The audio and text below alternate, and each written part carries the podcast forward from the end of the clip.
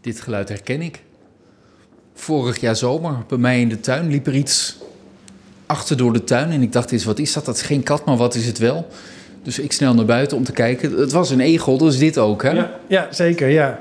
En dit is een uh, geluid wat egels helaas vaak maken. Dit... Dat is niet goed, dit geluid. Nee, een beetje nou, grommen en, en knorren en zo hoort er wel bij. Uh, zij uh, doen heel veel met de neus. Dus als zij buiten op zoek zijn naar eten, dan hoor je ze veel snuiven en, en, en een beetje proesten en van alles. maar wat je nu echt heel duidelijk hoort, is dat er wat in die longen en in die hoogste luchtwegen zit. Um, ja, egels zijn, omdat ze in die, die strooisellaag leven, in die, die lage uh, vegetatielaag, zijn ze heel erg gevoelig voor alles wat daar leeft aan parasieten. Uh, vlooien, teken, alle parasieten die op de buitenkant zitten, die nemen ze met zich mee. Maar ook met name wormen in de longen, in het hart, uh, eigenlijk overal in de egel komen de parasieten voor. Uh, daar hebben ze heel veel last van. En dat is wat je dan nu hoort uh, met zijn ademhaling. Hij probeert nu van alles. Hij zit nu even in een nare situatie, omdat hij op de behandeltafel staat. Gaat hij wat harder ademen. Omdat hij, bij de dierenarts. Ja, ja, dan wordt hij natuurlijk een beetje gestrest. Krijgt hij een beetje ja, hogere ademhaling. Maar dan hoor je ook gelijk dat slijm in die longen weer bewegen.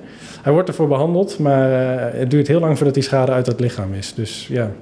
Dat is echt een nadeel van leven als egel. Ja. Gaat hij het redden, denk je? Ja, zeker weten. Ja, deze wel. Mooi dikkertje, uh, groot. Mooi dikkertje is compliment ja, in ja, dit geval. Zeker. Ja. Ja, ja, Te dik kan ook. We hebben hier een egel zitten die zo dik is, die uh, als hij zich wil uh, verdedigen door wat een egel doet, zo'n bolletje te maken. Ja, de vetrollen komen aan alle kanten uit. Dat is, dat is ook niet goed. Dus die moet juist afvallen hier in plaats van bijkomen. Maar de rest wat hier zit is bijna allemaal uitgedroogd, uitgehongerd, zit vol met parasieten.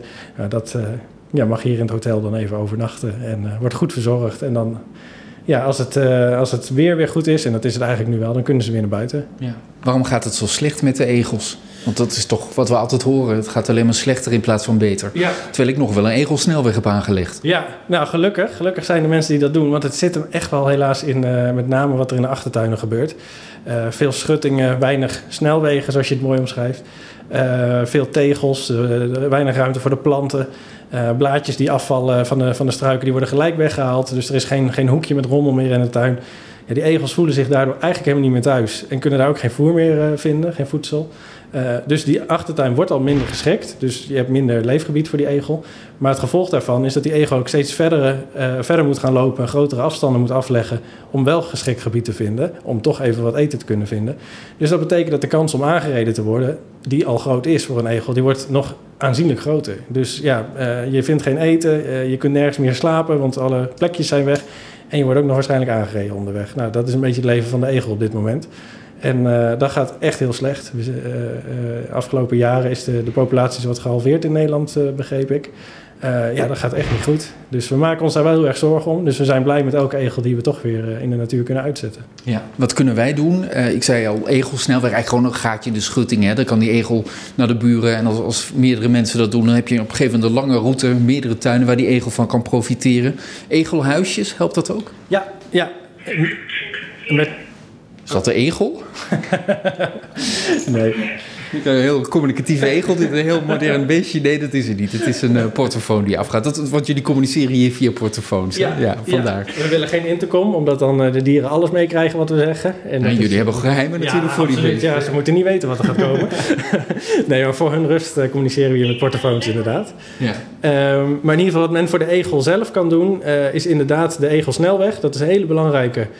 want als er een paar tuinen naast elkaar liggen die je toch zeg maar, gezamenlijk een goede plek zouden kunnen geven, moeten ze wel van tuin naar tuin kunnen. En dan niet alsnog via de voortuin over de straat naar de volgende tuin toe. Dus inderdaad openingen in de schutting maken of ergens dat ze er onderdoor kunnen. Um, uh, ja, zorg toch dat er ergens een hoekje met wat bladafval is in de tuin als het kan. Um, we hebben nu een redelijk natte lente. Uh, dat belooft in mijn optiek veel goed voor de zomer. Afgelopen jaren hebben we natuurlijk hele droge zomers gehad. Dat is voor de egel echt heel erg lastig. Uh, die kan dan nergens meer water vinden. Een vogel die vliegt nog makkelijk even een andere wijk in op zoek naar een vijver. Ja, een egel kan dat niet.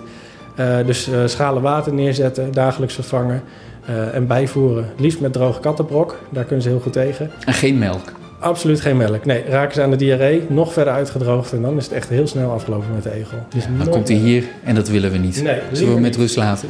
Dat gaan we doen.